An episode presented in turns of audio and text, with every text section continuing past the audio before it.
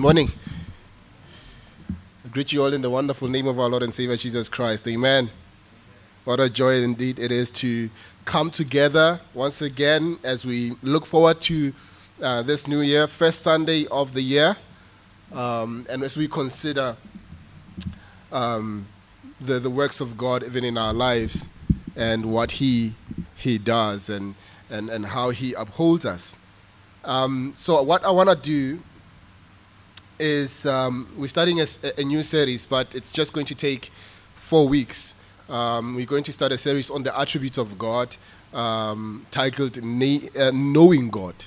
Um, so, it's a series that is titled Knowing God. And um, we're going to start today with uh, the sovereignty of God. The sovereignty of God. And we see that from Daniel chapter 4 um, open your Bibles with me to Daniel chapter 4, verse 3, uh, verse 34 to 35. Daniel chapter 4, verse 34 to 35. This is a testimony that Nebuchadnezzar gives. Let us um, bow our heads to the Lord in prayer. Our dear Heavenly Father, our Lord and God, what a joy indeed to come to you with the confidence that you speak clearly in your word. Speak to us this morning as you um, draw our hearts to yourself, as you bring us to a, a knowledge of your sovereignty. May our hearts respond to you with joy and awe. Even as we just sang, Lord, that thy word is a lamp unto my feet and a light unto my path. May it be a compass that directs us to you, Lord. In the name of our wonderful Lord and Savior Jesus Christ, we pray this. Amen. You see, the beginning of the year usually brings hope to a lot of people. Uh, people look ahead to the year with renewed hope and with a, with a resolve to do better than they did the previous year. Gyms in January are full because people have resolved to, to, to, to, to get in shape. Meals look different because many resolve to start eating well. Spending habits are changing because many are resolving to save money. And, and, and, and many other things. Uh, these things, uh, although they are good, and, and, and, and should somehow be encouraged, I want to put it to you today that as a Christian, your ultimate lifetime resolve must be the resolve to know God. John MacArthur says this. He says, Knowing God is the essence of being a Christian. It, it is the essence, it is what makes you a Christian. And this is what Jesus Christ says in, in John chapter 17, verse 2. He says this He says, This is eternal life, that they may know you, talking about God, the only true God, and Jesus Christ, whom you have sent. He, he says, Eternal life is, is, is this it is knowing God when we were going through John chapter 3, verse 16, and, and defining eternal life, we looked at the fact that eternal life is not just a matter of the length of years, but it's also about the quality of, of life.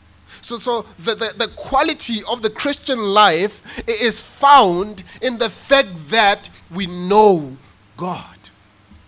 We want to know God. You see, our greatest desire as Christians must be captured in the words of the Apostle Paul in Philippians chapter 3, verse 8, when he says, That I may know him. I mean, verse 10. There's nothing higher, there's nothing greater than that. What must occupy you and I as Christians? Or what must consume us more than anything else must be this very thing to know God. For, for the month of January, as I said, I want us to go through four attributes of God that will help us in this goal of knowing God. We are going to look at the sovereignty of God, the holiness of God, the faithfulness of God, and the goodness of God. And, and, and, and these are, of course, not meant to be an exhaustive treatment of the attributes of God, but they function as, in a small way as a diving board to compel us to dive into the pool of God's revelation to know Him more. So this morning we are looking at the sovereignty of God. Let's start with the definition. What is the sovereignty of God? When we talk about the sovereignty of God, what are we talking about? First of all, sovereign as an adjective means one who reigns, right? It, it means to reign or it means to be in control. A.W. Tozer defines the sovereignty of God this way. He says, to say that God is sovereign is to say that he is supreme over all things, that there is no one above him, that he is absolute Lord over creation. It, it is to say that his lordship over creation means that there is nothing out of his control, nothing that God hasn't foreseen and planned. Close quote. The, the, the sovereignty of God speaks of God's reign and, and control over everything in the world. It speaks of the fact that there is nothing that can happen in the world outside the care and approval of God. From what we consider to be the, the smallest, the, the minutest detail of life, to, to what we consider to be the, the, the, the big events of life, they are all under the control of God. we learned this doctrine from a, from a king who came to the knowledge of the sovereignty of God in a hard and humbling way. He, he learned that God in his sovereignty rules over the kingdom, the kingdoms of men and gives it to whom, whomever he wills. In Daniel chapter 4, verse 34 and 35, King Nebuchadnezzar learned the reality of God's sovereignty. Nebuchadnezzar in his time was the most powerful, uh, um, the, the, the powerful king of the most powerful empire in that time. When, when he looked at his mighty empire one day, he was filled with, with pride that he had, he had achieved such power by his ability. He, he was proud of himself. And during his reign, God responds to this pride by making him go crazy for seven years to teach him a lesson. And this lesson was that God, and not Nebuchadnezzar, rules over the kingdom of men and gives it to whomever he wills. Uh, this is mainly meant, this is mainly what is meant by the truth that God is sovereign, that He rules and, and that He exercises this rule over all of His creation forever. Here's how, how Nebuchadnezzar described the lesson that he learned. Look at verse 34 and 35 of Daniel chapter 4. He says this. He says, At the end of the, of the days at the end of the days, that is seven years, I, Nebuchadnezzar, lifted my eyes to heaven, and my reason returned to me. And I blessed the Most High, and praised and honored him who lives forever. For his dominion is an everlasting dominion, and his kingdom endures from generation to generation. All the inhabitants of the earth are accounted as nothing and he does according to his will among the host of heaven. And among the inhabitants of the earth, and among the inhabitants of the earth, and none can stay his hand or say to him, What have you done? This is God's word. You see, the truth of God's sovereignty is something that all people need to be persuaded of. It is one of the ultimate realities that, that, that, that of this universe that God created. And we must not only understand and be persuaded of this attribute because it is true, but also because it is one of the most comforting and assuring attributes of God that there is. Charles Spurgeon says, When you go through a trial, the sovereignty of God is a pillow upon which you lay your head. Today, as we look at this passage, we see five ways from Daniel chapter 4, verse 34 and 35 that God is sovereign over all. We, we, we see the sovereignty of God explained in five ways. First of all, we see that God's sovereignty is an unending sovereignty. Look at verse 34. He says in verse 34b, he says, For his, for his dominion is an everlasting dominion, and his kingdom endures from generation to generation. Uh, the first thing we learn about God's sovereignty is that it is unending. And not only is God eternal, his sovereignty is also eternal. It is not limited, but it is everlasting. You see, many throughout the years have, have claimed to be sovereign, but, but death has proved them wrong over and over again. This kind of foolishness is captured beautifully and vividly in a classic poem, uh, poem by uh, Percy Shelley. In the poem, uh, Percy describes a, a ruined statue of an ancient king in an empty desert.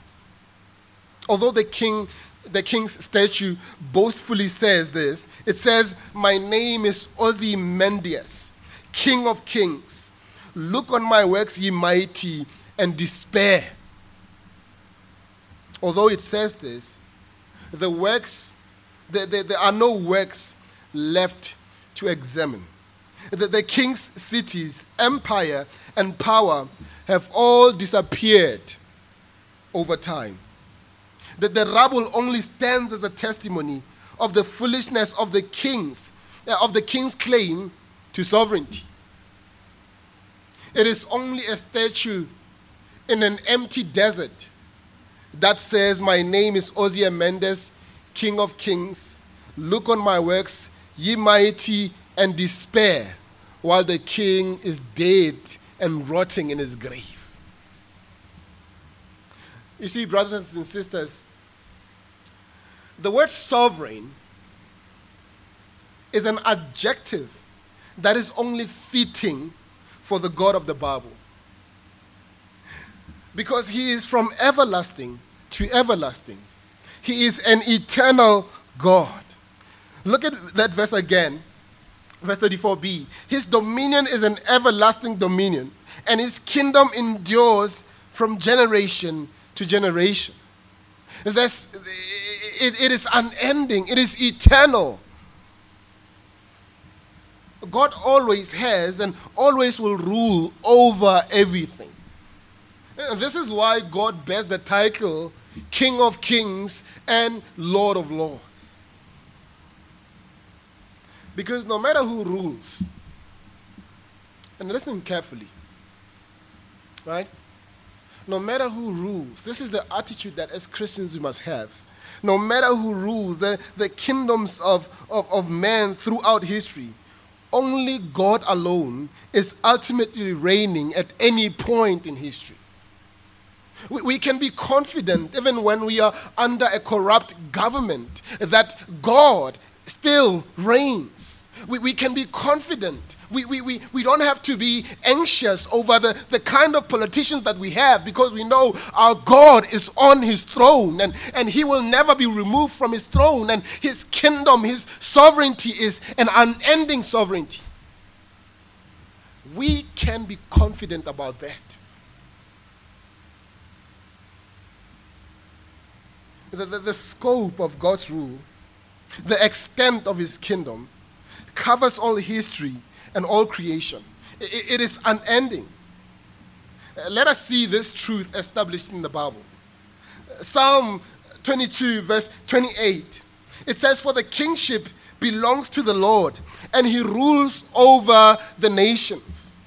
Psalm 47, verse 7 and 8, it says, For God is the King of all the earth. Sing praises with a psalm. God reigns over the nations. God sits on his holy throne. Psalm 103, verse 19 The Lord has established his throne in the heavens, and his kingdom rules over all. First Chronicles chapter 29, verse 11 to 13. Yours, O Lord, is the greatness and the power and the glory and the victory and the majesty. For all that is in the heavens and all in the earth is yours. Yours is the kingdom, O Lord, and you are exalted as head above all. Both riches and honor come from you, and you rule over all. In your hand are power and might and in your hand is to make great and to give strength to all. And now we thank you, our God, and praise your glorious name. Look how he stacks those, those adjectives about God. He is, he is a God whose, whose, whose greatness and power and glory and majesty lasts forever.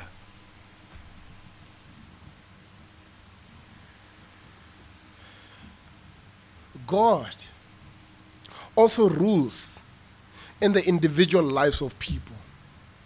It is not only over kingdoms, but also in the lives of individuals, in the lives of his, his, his children, in the lives of, of everyone in the world. The, the, the, even the, the minutest details of our lives are under the, the control of God. In Acts chapter 17, verse 26, Paul says, and God made from one man every nation of mankind to live on the face of the earth, having determined, listen to this, God having determined allotted periods and boundaries of their dwelling place. So when you find yourself in quiet Rustenburg, thinking that you deserve to maybe live in a big city, Think about this. God is sovereign and he you are where God wants you to be in that season of your life. Instead of complaining about it, you should seek to honor God and serve him in that city. When you live in the sovereignty of God, when you live in light of the sovereignty of God, you, you do not have to be anxious about anything. You don't have to complain about anything that the sovereignty of God is a remedy against anxiety. Because it tells you that God is in control, that God rules and reigns. The minutest details of our lives, the decisions that we make are all under the hand of God. Proverbs chapter 16, verse 9 says, The heart of man plans his way but the Lord establishes his paths. Sometimes we plan, right? We plan big plans, especially as we, we, we, we, we start the year and are looking ahead. We, we make these plans, but, but sometimes and many times our plans don't go our way. Why? Because we are not God. God is only sovereign. Is not only sovereign over nations, over kings, and, and, over individual lives. He's also sovereign over, as I said, the minutest details of our lives. Look at Matthew 10, verse 19, 29 and 31. I love this. Jesus says this to his disciples. Are not two sparrows sold for a penny? And, and, and not one of them will fall to the ground apart from your Father. But even the hairs of your heads are all numbered. Fear not, therefore. You are of more value than many sparrows. Do you hear how even insignificant things in our minds are still under the rule and reign of God? A, a sparrow that is in the, in the wild that nobody sees, if it falls to the ground, God knew. God did not overlook it. Even the hairs of our heads are all numbered. I- isn't that amazing? As I was thinking about this, um, uh, that the worst punishment to give to an individual would be to make them count hair. And just imagine how strenuous that exercise will be. But God doesn't need to count it one by one. He already knows. He, he already knows. And the fact that He knows is a great comfort because if He knows this minutest details of life, He knows about you. He, he knows what you go through. He, he knows the pain that you experience. And if this is the case, then pain is not insignificant. Pain i- i- does not come without a purpose. If God is in control over everything, then when we understand His sovereignty, we start to understand pain. So, in short, there is no end to God's sovereignty. Secondly, we- see that God's sovereignty is unparalleled or unmatched. Look at verse 35a. Verse 35a, he says, All the inhabitants of the earth are accounted as nothing. The, second thing that we learn here is that his sovereignty is unparalleled, it is unmatched. Ne- Nebuchadnezzar states that, bef- uh, uh, that, that- that- before God, all the inhabitants of the earth are accounted as nothing. Uh, now, this does not mean that mankind is worthless. This is not what the king is saying. It means that in comparison to God, any human being, it doesn't matter the level of education they have, it doesn't matter their background or their, their social economic status, it doesn't matter who, whether they are a king or a slave, they are accounted as nothing in comparison to God. I think you must say amen to that. We are nothing compared to God. And don't miss the fact that the person who is saying this is, is, is, is the most powerful man on planet Earth at the time. The, the, the reason God had Nebuchadnezzar go crazy for seven years and restored him wa- was to teach him that it was God who was actually ruling all things uh, all along, and that he can take or give his kingdom whenever and whomever he wills. God, as Nebuchadnezzar says, is the most high. Uh, The sovereignty of God remains one of the most important lessons of our lives. That there is only one God. And you and I are not Him.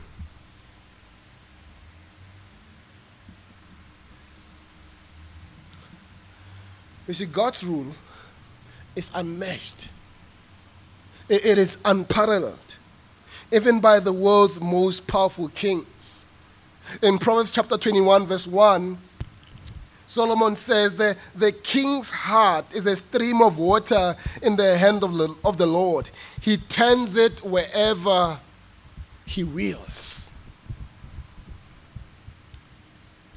God's rule is unparalleled by, by even the most powerful created being, Satan himself. If you read Job chapter 1 and 2, you, you see Satan under the rule of God. That, that even though Satan is roaming around looking for someone to devour, looking for someone to tempt, he is still a dog on a leash. He does not roam around freely.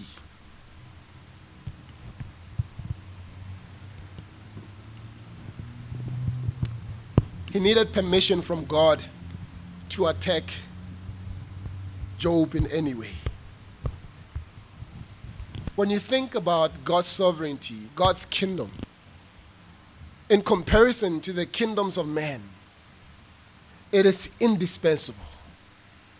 We, hear silly things in, in our day, right? We hear things like the ANC will rule until Jesus comes, that uh, Mugabe will be president until Jesus comes. How, how silly are those things when you compare them to the eternal God? God's kingdom is indispensable. It, it is unparalleled. It is unmeshed. It lasts forever. It will thrive. It, it cannot be meshed. And we can be confident in that that we are in the kingdom of God and we will be in the kingdom of God. And this kingdom will not one day have, we, we will not get a notice of saying, you need to, to, to leave. because there are no funds to keep this kingdom going anymore. When we are with God in that last day, we know that it is going to be forever.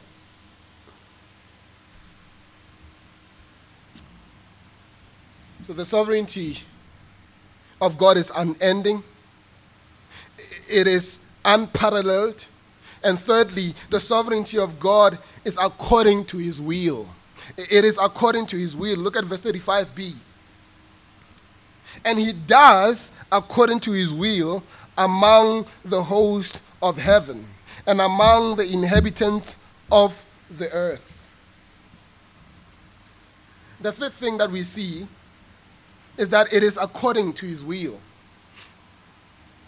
Uh, this is why Ephesians chapter 1, verse 11 tells us it says, God, it calls God him who works all things according to the counsel of his will.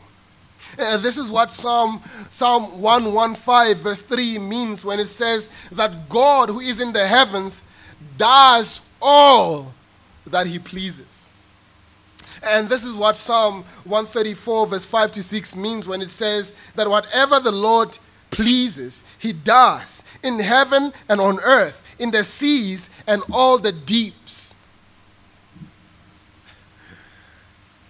You see, what God wants to do will happen.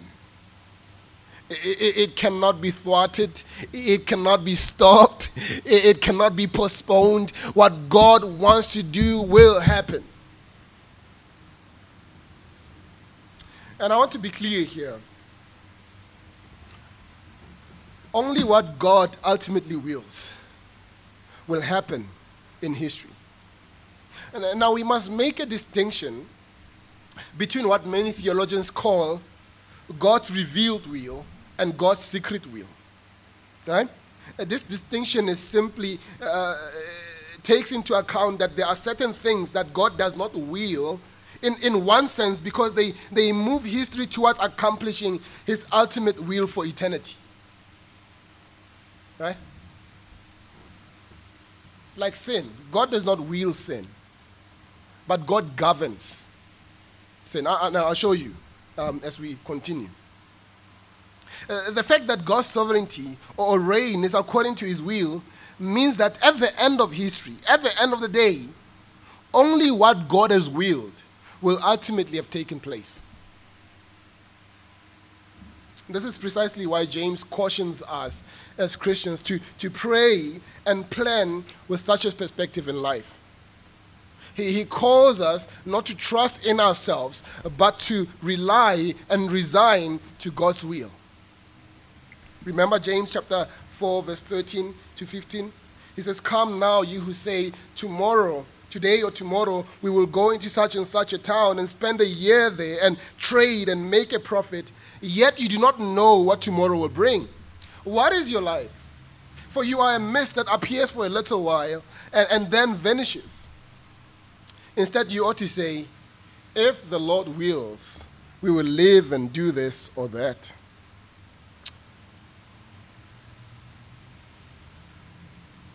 The will of God will always prevail, even on the smallest thing. You see, if you took a thousand dice, uh, is it a d- dice? Yes, in your hands, and, and threw them, every single result from the rolling of those dice will be according to God's plan. That's what the Bible says. That's not me. Proverbs chapter 16, verse 33 says, The Lord is cast into the lap, but its every decision is from the Lord. It doesn't matter how you throw it, its every decision is from the Lord.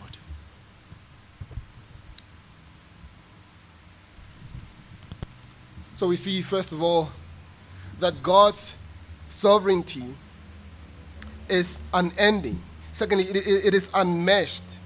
It is, it is unparalleled. And uh, thirdly, it is according to his will. And fourth and, and, and, and last, God's sovereignty is unstoppable. God's sovereignty is unstoppable.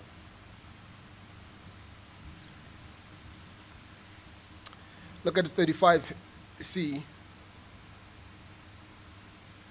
It says, None can stay his hand.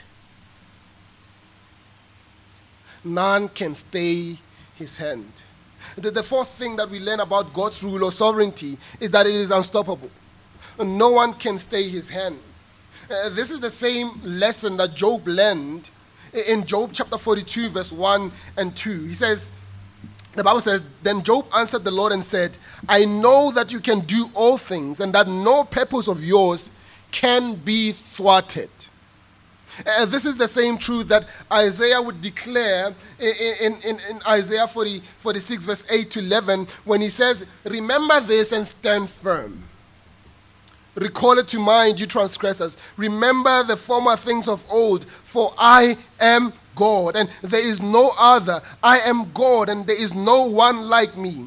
Declaring the end from the beginning and from ancient times, things not yet done, saying, My counsel shall stand, and I will accomplish all my purpose. Calling a bird of prey from the east, the men of my counsel from a far country, I have spoken, and I will bring it to pass. I have proposed, and I will do it. Many have tried to frustrate the plans of God only to discover that in their evil motives to frustrate the plans of God, they actually advance the plans of God. That they soon learn that to go against God is like playing Russian roulette with a fully loaded gun. You shoot yourself every single time. Well, when Joseph's brothers, in their evil plans thought that selling him into slavery would destroy him and his dreams, they didn't know that God was still in control. That God did not leave the wheel, so to say. In Genesis chapter 50, verse 20, Joseph says to them at the end, after all is done, he says, As for you, you meant evil against me, but God meant it for good to bring it about that many people should be kept alive as they are today. You meant evil, but in that, God meant it for good. As well in the life of Christ, when, when evil men, Pontius Pilate and Herod gathered together against Jesus Christ, thinking to put him to death, the, the apostles say in their prayer in, in chapter 4, verse 28, they say that they gathered unwittingly to do what God's hand and God's plan had predestined to take place.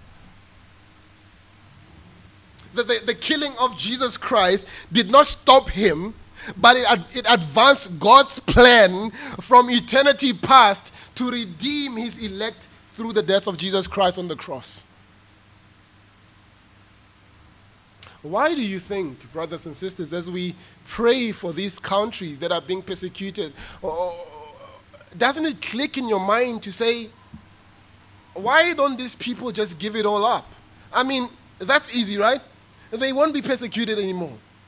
But we keep hearing over and over and over again that Christianity is thriving in these kind of countries that the more they try to put out the fire of Christianity, the more it burns, burns strongly. You see, when people try to destroy the plans of God, they find themselves at the end of the day having advanced them.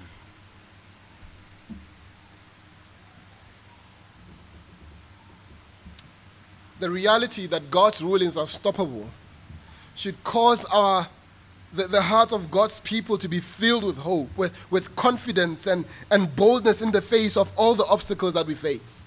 It is because of God's rule uh, uh, that is unstoppable that we, we have hope and confidence as the people of God in taking the gospel to the ends of the world. Jesus declared in Matthew chapter 16, verse 18, he says, I will build my church, and the gates of hell shall not prevail against it. Shall not prevail against it.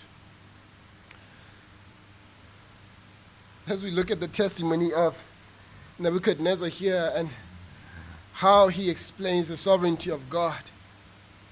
He, he shows us how the sovereignty of God is unending, how it is unmeshed, how it is according to his will.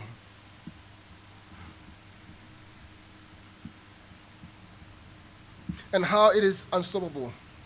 Let me give you one last point a bonus point here about the sovereignty of God. God's sovereignty is unquestionable. God's sovereignty is unquestionable. Look at that last bit in, in, in verse 35. He says, None can stay his hand or say to him, What have you done? the final thing that we learn here about God's sovereignty is that it is unquestionable. Uh, this does not mean, of course, that no one can question God or, or that it is wrong to question God in humility and brokenness and faith. But it does mean that as finite created beings, we have no right to question God or, or, or in distrust as to, as to what he has done. No one can ask God, What in the world do you think you're doing? For starters, we, we can't question God in this way because He is simply God. Uh, the, the, sovereignty of God is a declaration to all of us that God is God. And to question the sovereignty of God is to try to de-God God. He gets what he wants. Secondly, he, he, he, he, he only does what is ultimately good and wise, and therefore what is best. God, only God always knows what he is doing. Jerry Bridges says it most beautifully. He says, God in his love wills what is best for us. In his wisdom, he knows what is best for us. And in his sovereignty, he has the power to bring it about. To conclude, I want to address a few questions that naturally arise when people hear someone like this. If God truly rules in this way, if he reigns in this way, many are moved to ask about the presence of evil in the world and if any of our choices are real. Right? First, to ask that God is sovereign, to, to, say that God is sovereign means that though God is not the source of any evil, nor is he directly responsible for it, he does rule over it. The source of evil that we see in, in the scripture is not God, but, but creatures that have rebelled against their good creator. He, he did not create a world in which evil exists. However, he did create a world in which the potential of evil existed. A world where creatures could exercise free choice. Uh, this helps us understand the difference between how God relates to good and evil. God relates to goodness directly as its source, Remember James chapter 1, verse 17. That all good things are from God, right? He, he relates to goodness as its source. He, re- he relates directly to goodness.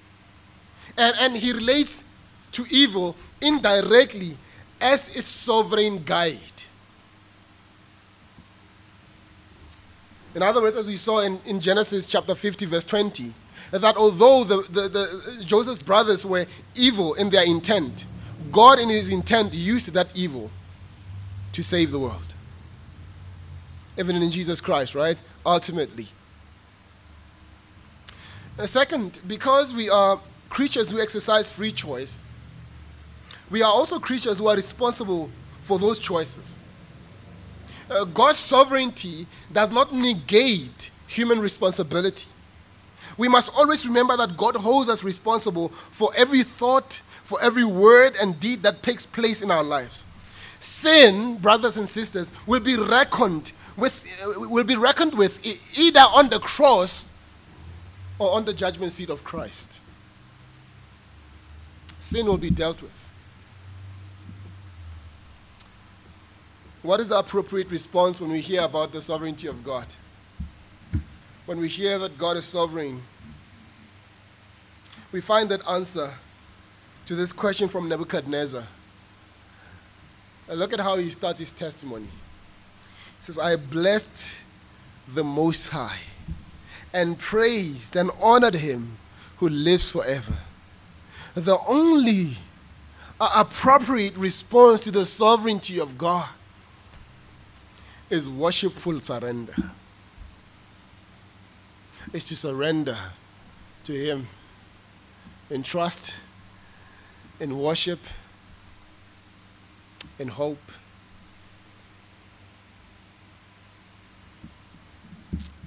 Let's pray. Thank you, Lord. Thank you that you rule over everything.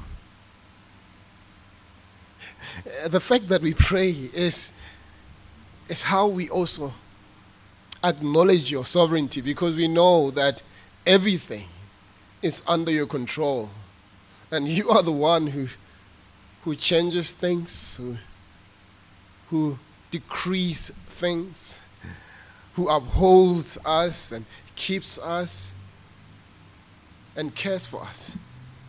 May our hearts be encouraged in the knowledge of the fact that you're sovereign. In the precious name of our Lord and Savior Jesus Christ, we pray. Amen.